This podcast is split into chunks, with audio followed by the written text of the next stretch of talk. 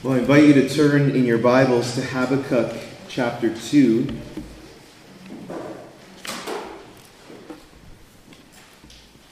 Habakkuk chapter 2. Uh, this morning we're going to be looking at verses 6 to 14. But for the sake of clarity and context, I'm going to read the whole chapter.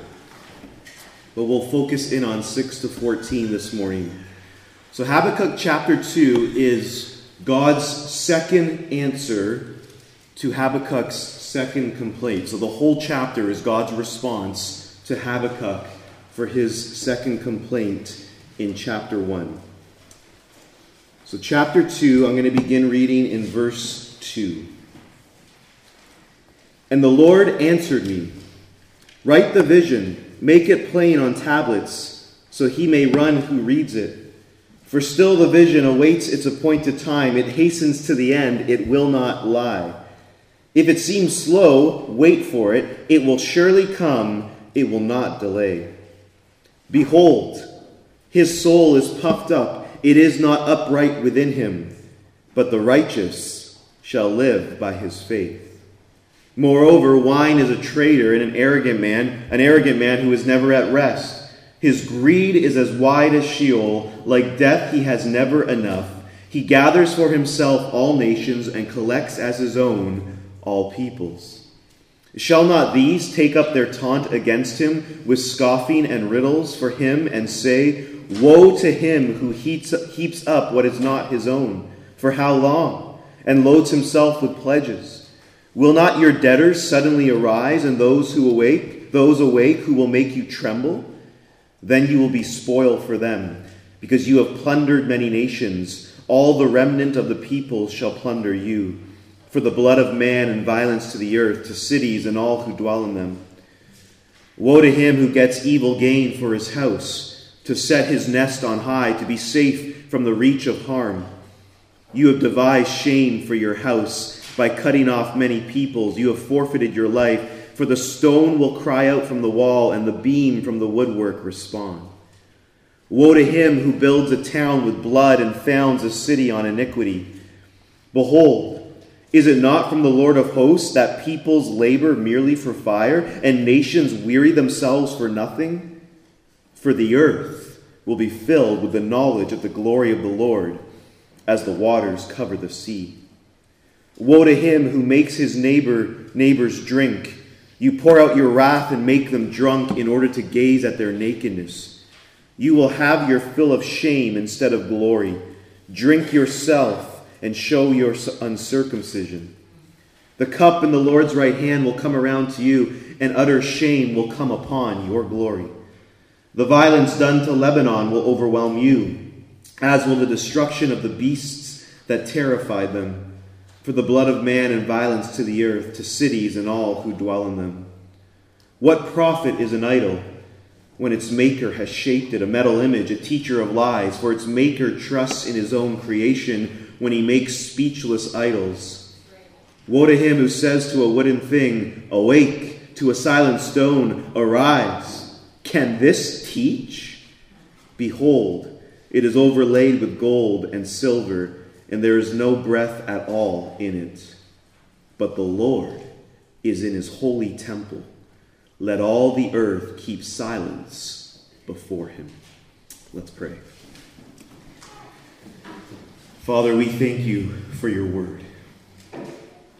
And we ask, Lord, that as we look at this very heavy passage, that you would give us humble hearts to receive your word. Give us minds to understand your word. And that it would create in us a proper and healthy fear before a holy and good God.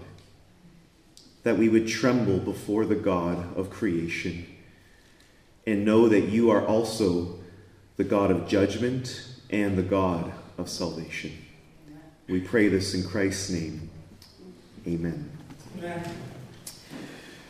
Well, we know over the last several weeks that the book of Habakkuk is a dialogue between Habakkuk and God. Habakkuk's ultimately questioning the ways of God and the goodness of God. He sees the evil and injustice in his own nation, Israel, and he wonders why God has seemingly done absolutely nothing. But God answers Habakkuk in chapter 1, verse 5 to 11, and he tells him that he is, in fact, doing something. He tells Habakkuk that he's sovereignly raising up the Chaldeans, that is, the Babylonians, to be his instrument of judgment against Israel for their sin. Now, of course, this makes Habakkuk even more distraught. For he can't comprehend how God would use a more wicked nation, the Babylonians, to judge a less wicked nation, Israel.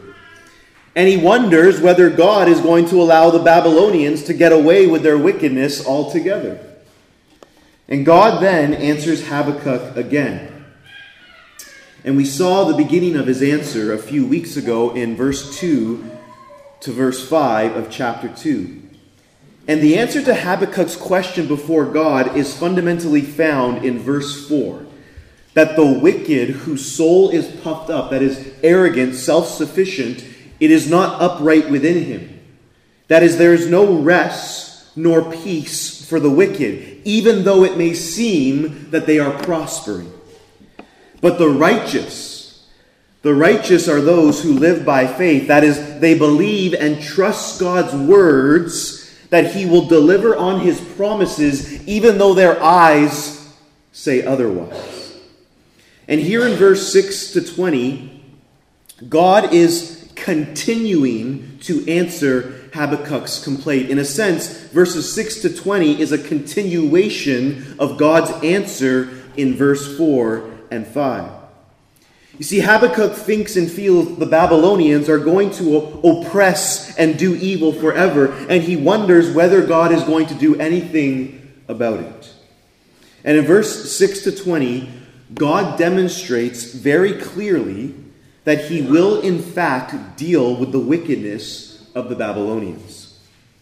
But this section goes beyond Babylon in that here in these verses, God is making it clear that these truths are universal. That is, these truths apply to all of humanity, not just the Babylonians. God's proclaiming that wickedness, injustice, oppression will be dealt with, whether it's done by nations, institutions, people, or individuals, evil will be dealt with. You see, verses 6 to 20 is in many ways the full implication of what God says in verse 4 about the man whose soul is puffed up, the man who is arrogant and has no regard for God. Verse 6 to 20 describes the outcome that will come upon the man whose soul is puffed up and has no regard for God. Now, you could summarize this section, verses 6 to 20, as God's partial answer to the problem of evil. And the answer is this justice shall prevail. Babylon will answer for its crimes. Now, there's a few things I want to draw our attention to to help us understand the passage better before we, before we begin to go through it all. In the beginning of verse 6, we're told by God, Shall not all these take up their taunt against him? Now, the, the all these is in reference to the nations and all peoples in verse 5, and the him is in reference to he in verse 5. So in verse 5, you see this He gathers for himself all nations and collects as his own all peoples. Now, the he is, of course, the king of Babylon, Nebuchadnezzar, and by extension, the nation itself. And the all these in verse 6 is in reference to all nations and all peoples, that is, the nations and peoples that have been conquered by Babylon. So when God says in verse 6, Shall not all these take up their taunt against him with scoffing and riddles? God's referring to the nations that have been oppressed by the king of Babylon. It's they that will take up their taunt against the king. Secondly, God seems to indicate that what is said in verses 6 to 20 are the words of all the nations that have suffered at the hands of the Babylonians. As it says, look at verse 6 they will take up their taunt and say, These are the words of the nations against Babylon, but it's important to understand that these words are actually God's words against the wickedness of Babylon. The nations will say these things, but these things convey God's stance and what God will do against human injustice. Remember, this is God answering Habakkuk. And in what the nations will say against Babylon, we discover what God will do against Babylon. Thirdly, this section is what we call woe oracles. Woe oracles. In this section, you'll notice there are five woes, right? Verse 6, woe to him. Verse 9, woe to him. Verse 12, woe to him. Verse 15, woe to him. And verse 19, woe to him. Now, that word woe carries with it the pronouncement of God's judgment, but it's also full of lament. It's a word of warning. Woe is the one who lives like this. Trouble is at your doorstep. Turn from your wicked ways. Now, in woe oracles, there are usually they're usually composed of two parts. Okay, so the first part of a woe is the declaration of the wrong, the declaration of the injustice. That is, God is declaring what sin they have committed. The second part of the woe is the pronouncement of impending judgment. That is, what judgment is coming because of the wrong. And so, all we're going to do this morning is look at the first three woes in verses 6 through to 14, and we're going to break them down through that lens.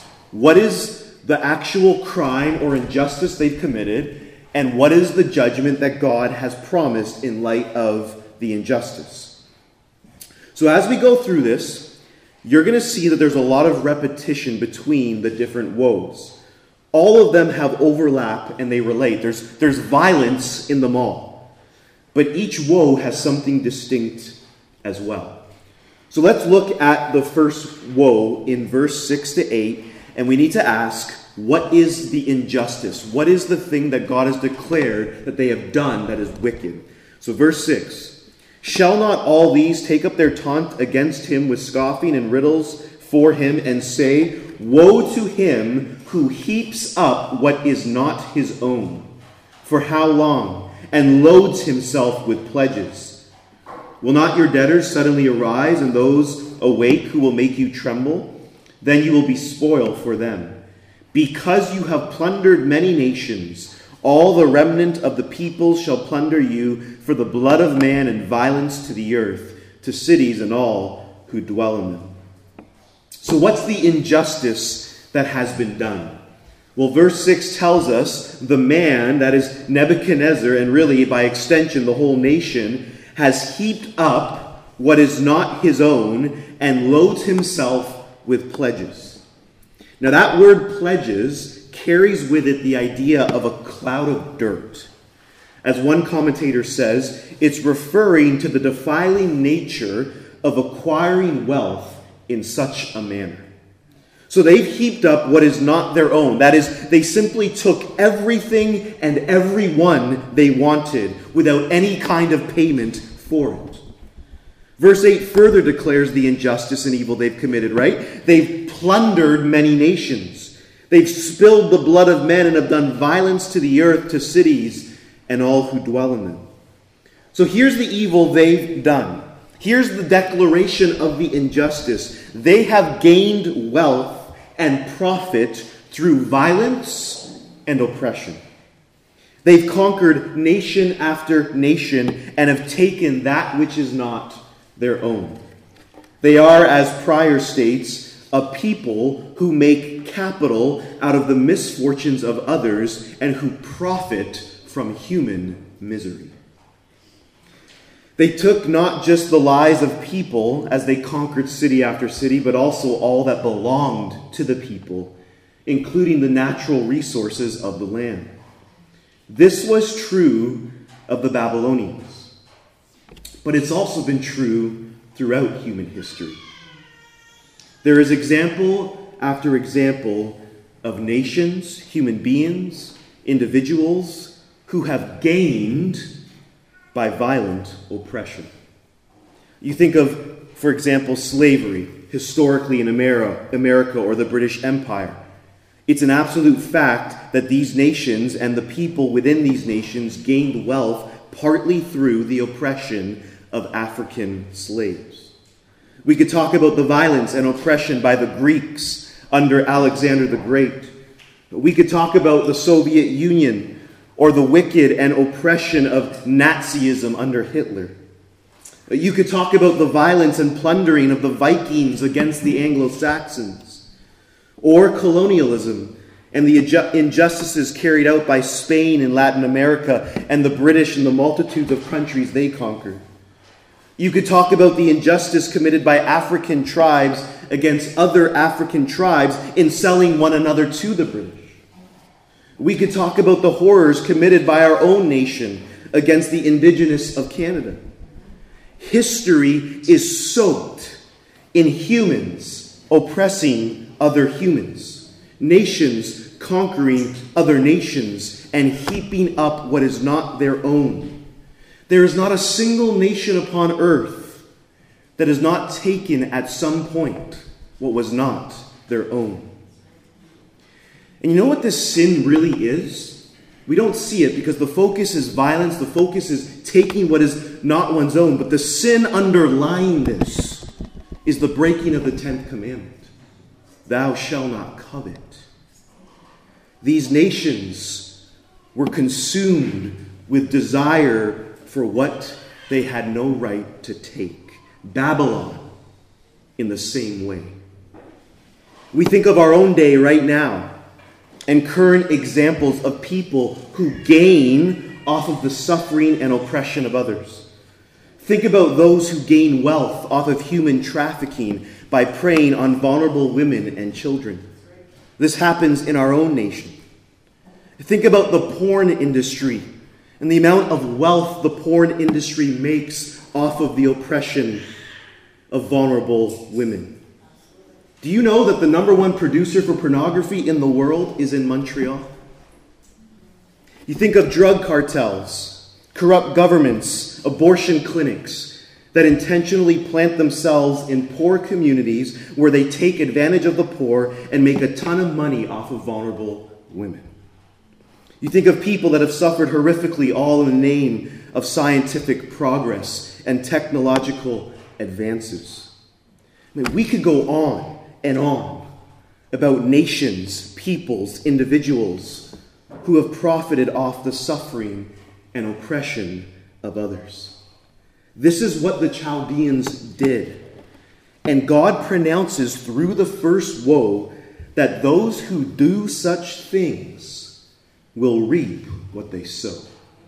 And that's the pronouncement of God's impending judgment. Look at verse 7. Will not your debtors suddenly arise, and those awake who will make you tremble? You will be spoil for them, verse 7. Verse 8 The remnant of the peoples shall plunder you. See, here's the impending judgment for their crimes. What you have done will be done to you. An eye for an eye, a life for a life. You have violently oppressed and plundered peoples and nations, and now the remnants of those nations and people will plunder you. Proverbs 22 8 says this Whoever sows injustice will reap calamity. Now, there are a few things here that are significant for us to see. For one, the Chaldeans didn't see themselves as indebted to anyone.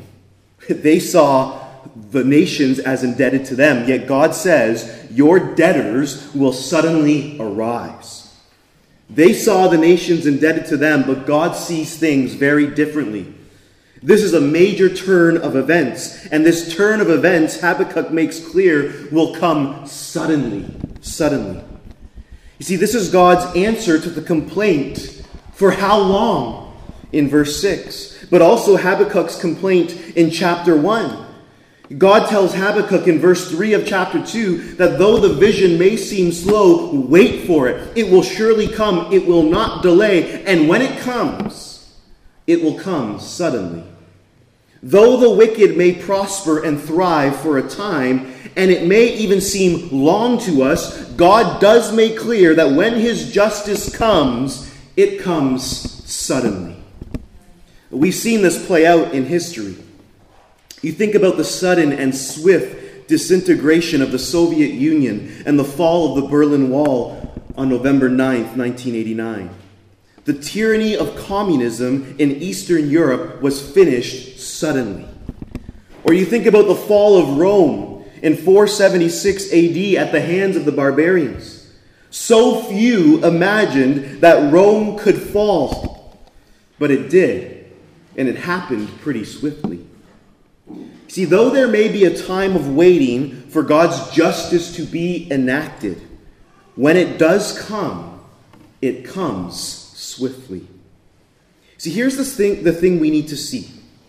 Behind the events of human history stands a God who is upholding justice.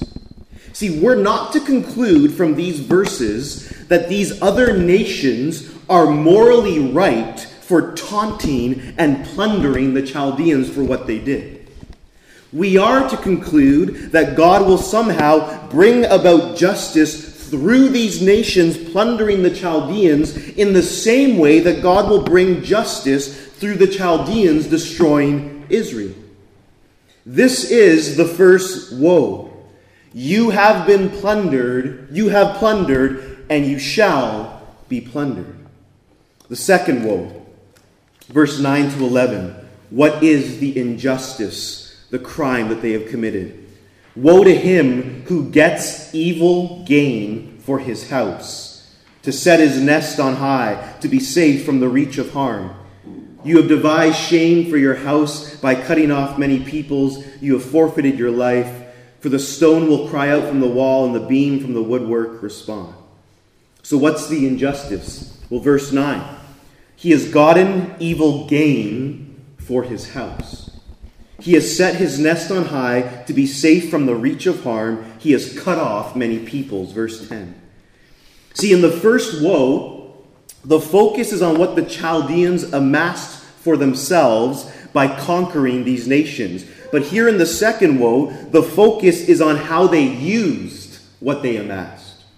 Most likely, this is a reference to the palace to the palace of the Babylonian king, but it's probably also the idea of his family and his heirs. See, through his evil gain, he wanted to build a giant but secure palace that would protect his heirs so that he could make an everlasting name for himself. The imagery is powerful, right?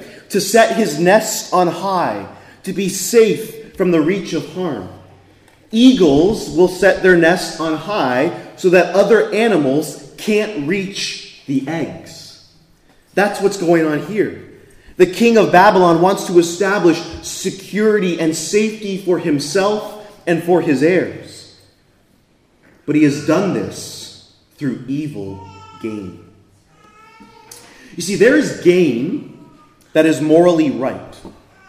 You work hard and you make a living and through your working hard and your skill set, you can gain wealth. There's nothing wrong with that. God honors hard work. See, having wealth is not an indication that you've gained that wealth at the expense of others. Now, that being said, there are many who gain wealth through evil means. The Babylonian king took these conquered peoples and turned them into slaves and had them build his palace and many other things, just like Pharaoh did with Israel. He's used the oppressed and the poor to build him safety and security, which affirms, verse 4, that the wicked are never at peace. Remember, verse 4 speaks of the man whose soul is puffed up and is not upright within him. That is the man whose soul is never at rest. And I think we see that truth here in verse 9. A man who lives by evil is in constant fear of evil. Think of Osama bin Laden. For almost all of his adult life, he lived in hiding because of the evils he committed. There was no rest for his soul. Those who gain their wealth by immoral means will always feel the need for security and safety. And so here we see that the Chaldean king has built for himself a glorious and secure palace through evil gain, through violence and oppression and the oppression of vulnerable people. That's the declaration of the injustice. So, what's the impending judgment that God pronounces? We'll look at verse 10. You have devised shame for yourself. Nebuchadnezzar pursued glory for himself and his empire. And he pursued this through greed, pride, and violence. And God says, What you think has produced for you glory has actually only produced shame for yourself. Shame will come upon you far faster than you could possibly imagine. Nebuchadnezzar. Uh, you think of Hitler, who sought to build a thousand year German Reich. He came to power in 1933, and on April 30th, 1945, he took his own life. Shame swiftly came upon him. You have devised shame for yourself, O king of Babylon. Those who pursue their own glory will be shamed by God. Now, what else does God pronounce? You have forfeited your life, verse 10. Isn't that that's shocking? You have done all that you can to build an everlasting name, security for your future heirs, but in all of this, you have actually forfeited your life. For what does it profit a man to gain the whole world, but forfeit his soul? You see, if there is one truth that is absolutely certain in the scriptures, it is this the absolute certainty of the collapse of the proud. And then God declares in verse 11 the stone will cry out from the wall, and the beam from the woodwork respond. What's God getting at here? What's this imagery about? Well, the king of Babylon has done all he can to build a palace for safety and security and glory. But the stones that are used and the wood that's been used to build this palace will be the voice of the cries of the oppressed. I think David Prior captures this so powerfully. The evil gain with which he has gathered the necessary resources to, to construct his citadel has embedded itself in the walls and the beams. Those ruthlessly plundered to provide stones and wood live in the very materials used to build the palace. There is something battered and bruised in its very structure. Voices of the oppressed will cry out from the wall in the royal bedroom, and other wounded voices will respond from the beams in the ceiling. The king of Babylon will forever be haunted for his crimes against humanity. This is the pronouncement of God's impending judgment. Shame will come upon you, your life will be forfeited, and the cry of the oppressed will live within your own palace. That's the second woe. The third woe, verses 12 to 14. What is the injustice? What is the crime? Verse 12 Woe to him who builds a town with blood and founds a city on iniquity. Woe to him who builds a town with blood and founds a city on iniquity. King Nebuchadnezzar has built towns and cities with blood, and he has founded them on iniquity. Notice how the woes built. The first simply spoke to what they gained through conquering. The second fo- focused on how they used what they gained in establishing the palace, but now it goes even further. It's not just the palace, but the cities themselves. Everything the Babylonians built was done through oppression and evil means. They have shed blood in order to establish and build their glorious cities. There is only the cursing of God for those who build cities and empires on human blood. So, what's the impending judgment that God has pronounced? Well, verses 13 to 14 give us the answer.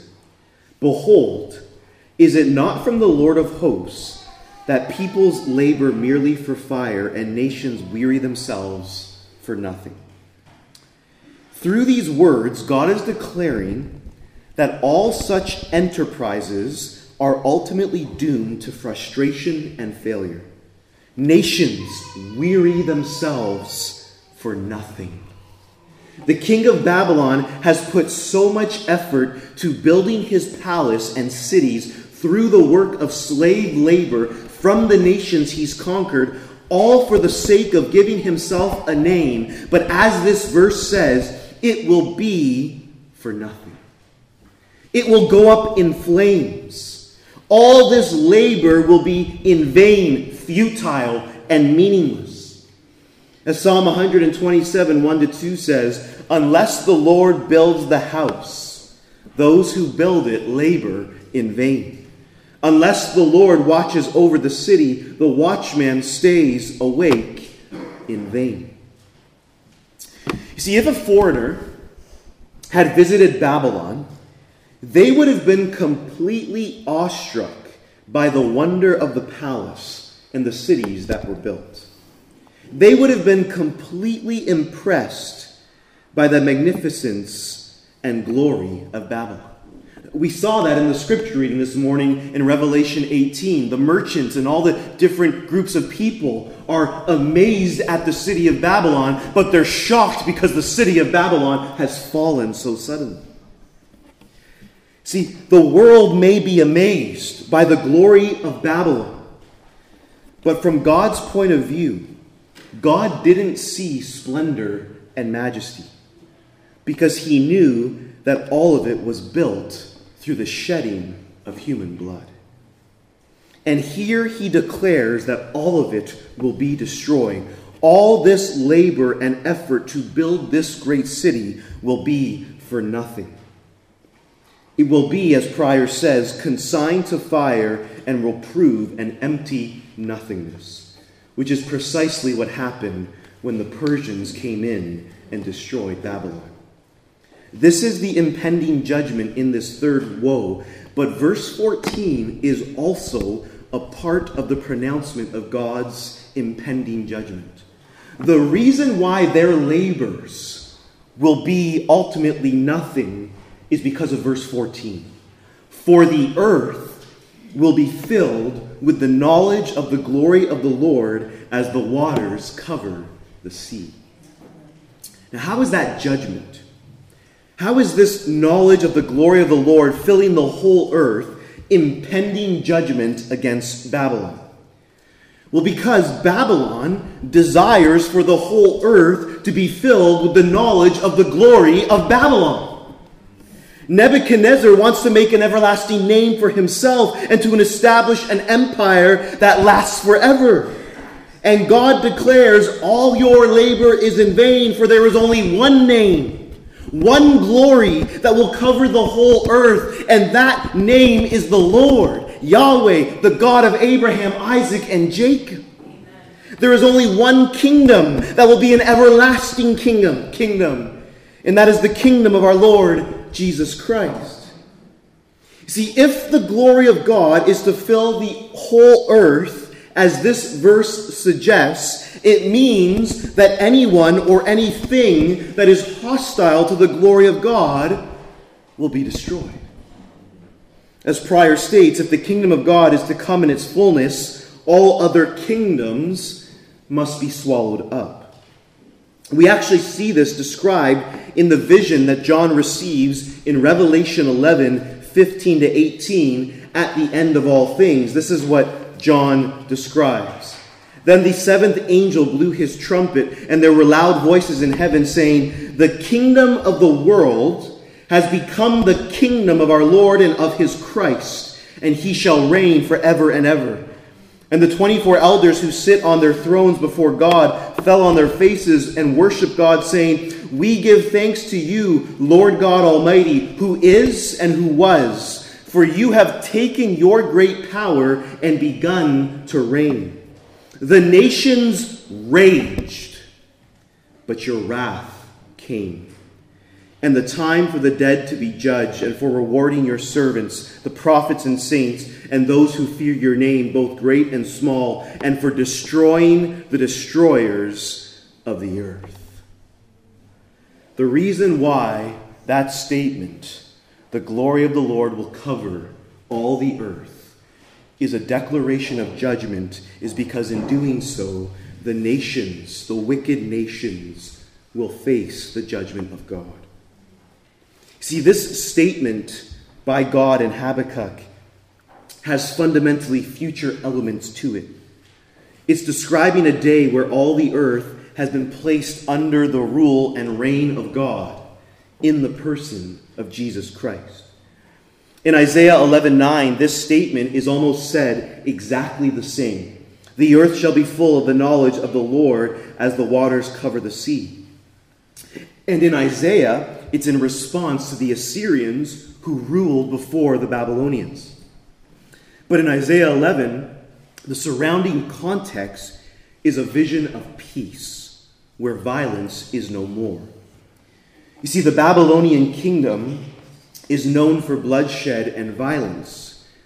But when the glory of the Lord covers the earth, everlasting peace will reign. This is a reference to the future that the scriptures speak of when God will establish his kingdom forever.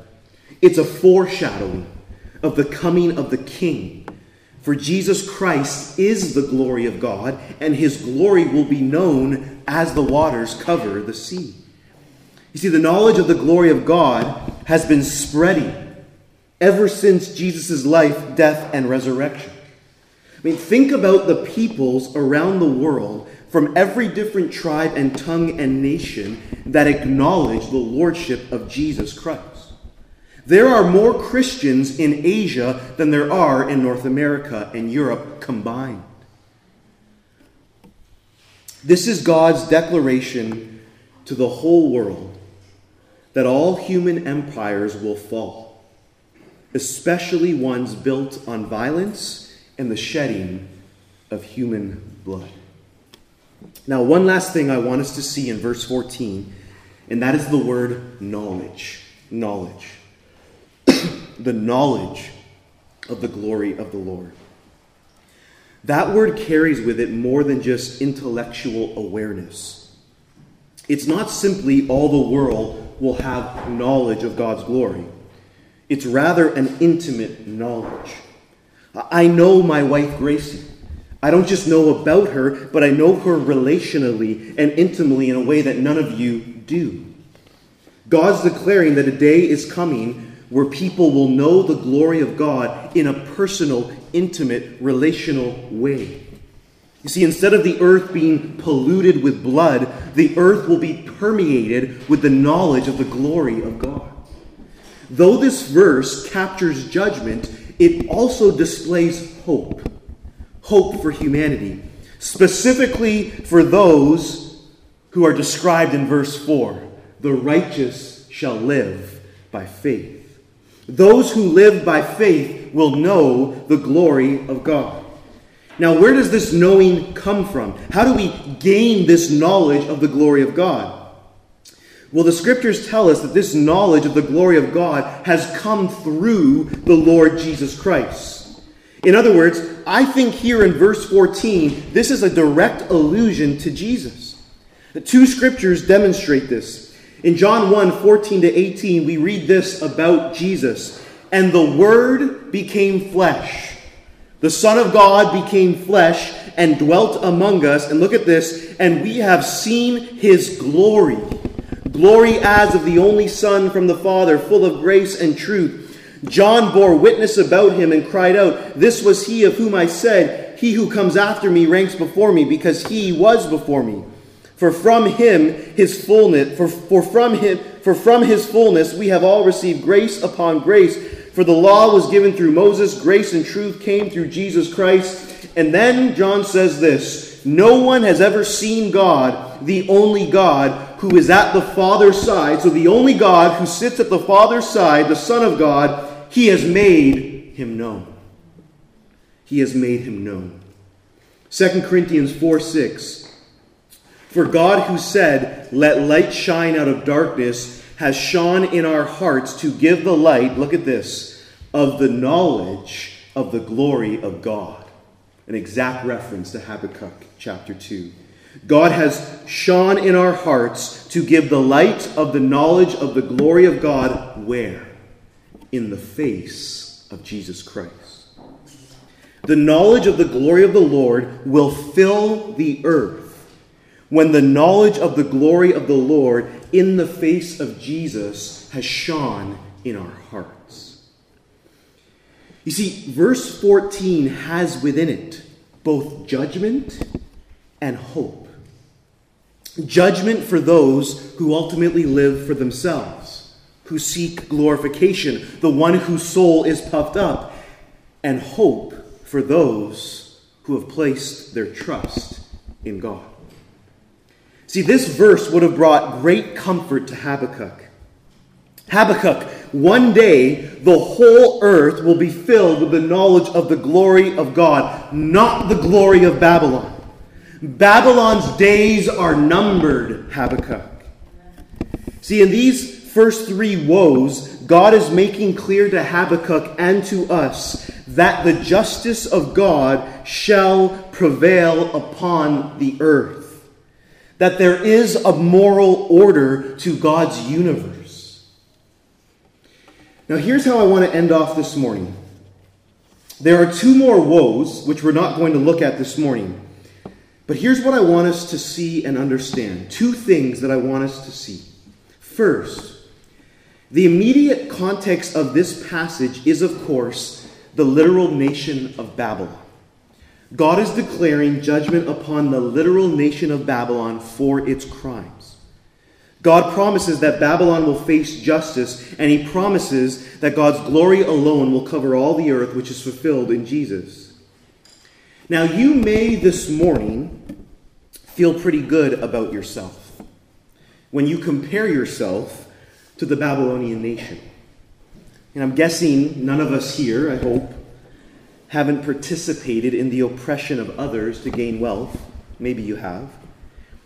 I don't think anyone here has shed blood in order to build security and safety for oneself. You're not attempting to build a worldly empire. But here's what we need to understand all of these sins, these horrific sins that Babylon did on a nationwide scale, when you break them down to the individual level, they are actually just some very ordinary commands in the scriptures. You shall not covet. We are all guilty of coveting, lusting after that which does not belong to us, wanting that which was, does not belong to us, being bitter and jealous when we see others have what we don't have. Not only that, Thou shalt not steal. That's what they did. They simply stole. Have you stolen? I have. I know as a kid I stole many things. It's not the size of the item you steal. God looks at the heart. Stealing is wickedness before God. The idolatry of wealth. I think that's timely for us in North America. The Chaldeans consumed wealth as they plundered nation after nation. How many of us are living for money and security and wealth? Or what about simply this hatred for one's enemies? That's what they did. They hated these other nations. All of these are grievous sins before God. We are all guilty we are all more like Babylon than we think. See, here, the passage here is referring to the literal Babylon. But the scriptures take Babylon and often use it as a metaphor to identify anyone who lives in opposition to God. In other words, the scriptures paint a picture of two kingdoms the kingdom of God and the kingdom of Babylon. And you're either living in the kingdom of Babylon or you're living in the kingdom of God. You're either living for the kingdom of Babylon or you're living for the kingdom of God. Your life either reflects the values and morals or lack of morals of Babylon or reflects the values and morals of Christ's kingdom. You see, Babylon in the scriptures is known for everything that is contrary to God's moral will and God's ways. God says, Love your neighbor. Babylon says, Take advantage of your neighbor. God says, Care for the oppressed and the vulnerable. Babylon says, Conquer the oppressed and the vulnerable. God says, Do not steal. Babylon says, Take what you want when you want it. God says, Do not covet that which does not belong to you. Babylon says, Lust after what you don't have. God says, Sacrifice your own safety and security in the service of others. Babylon says, Your safety and security are the most important things. God says, Do not store up for yourself treasures on earth. Babylon says, Money can buy you happiness. God says, Live for my glory. And Babylon says, live for self. I could go on and on. But which better describes you? The kingdom of Babylon or the kingdom of Jesus? Are you living for the glory of God or for self? There are two kingdoms.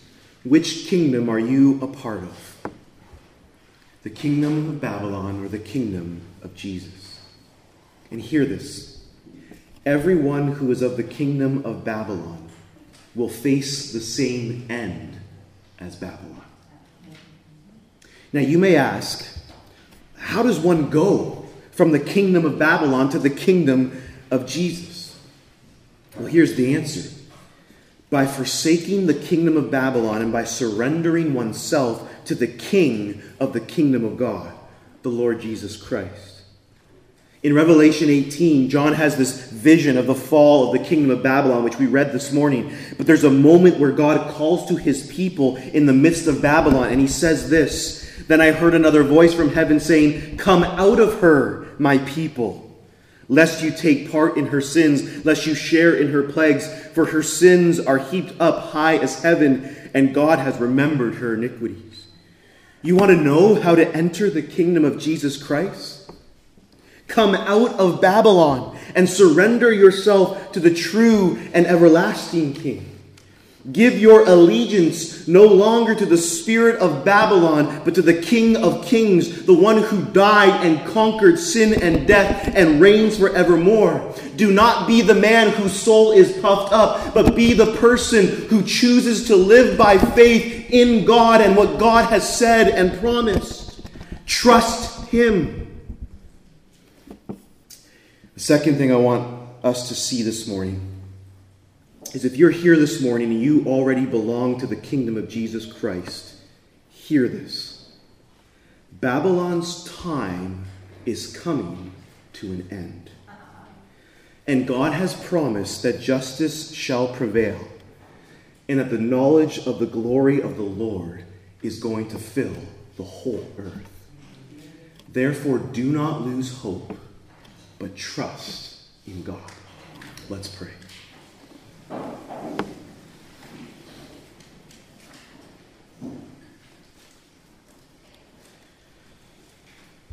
Father, you are the God who causes the dead to rise.